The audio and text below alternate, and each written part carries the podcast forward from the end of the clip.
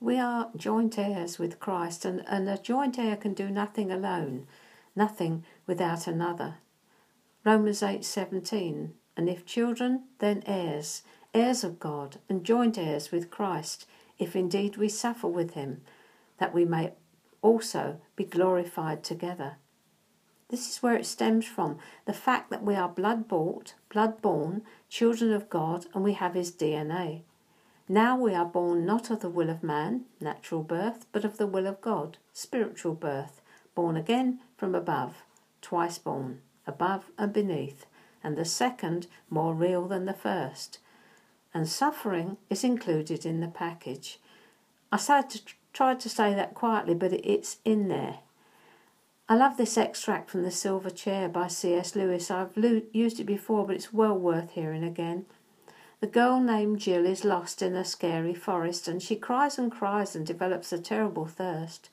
As she looks for water, she happens upon a stream and eagerly runs towards it, but then she notices a lion is lying beside it. She stops in her tracks. The lion, knowing she's thirsty, invites her to come and drink. Um, may I, could I, would you mind going away while I do? said Jill. The lion answered this only by a look and a very low growl. As Jill gazed at its motionless bulk, she realized she might as well have asked the whole mountain to move aside for convenience. The delicious rippling noise of the stream was driving her nearly frantic. Will you promise not to do anything to me if I do come? said Jill. I make no promise, said the lion.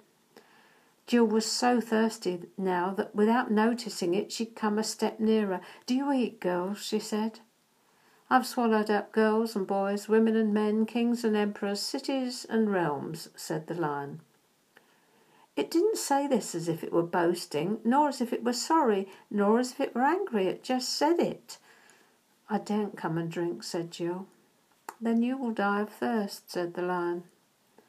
Oh dear, said Jill, coming another step nearer. I suppose I must go and look for another stream then. There is no other stream, said the lion. C.S. Lewis put these words into the mouth of Aslan, the Christ figure, as he talked to a frightened little girl.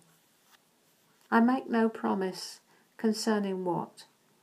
The lion makes no promise that Jill will not suffer.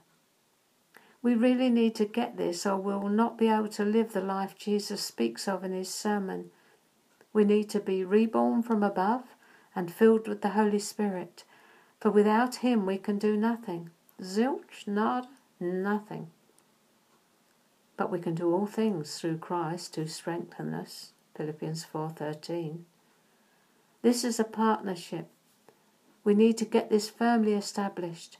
You'll see why tomorrow when we go back a couple of steps just to be on the safe side. See you then.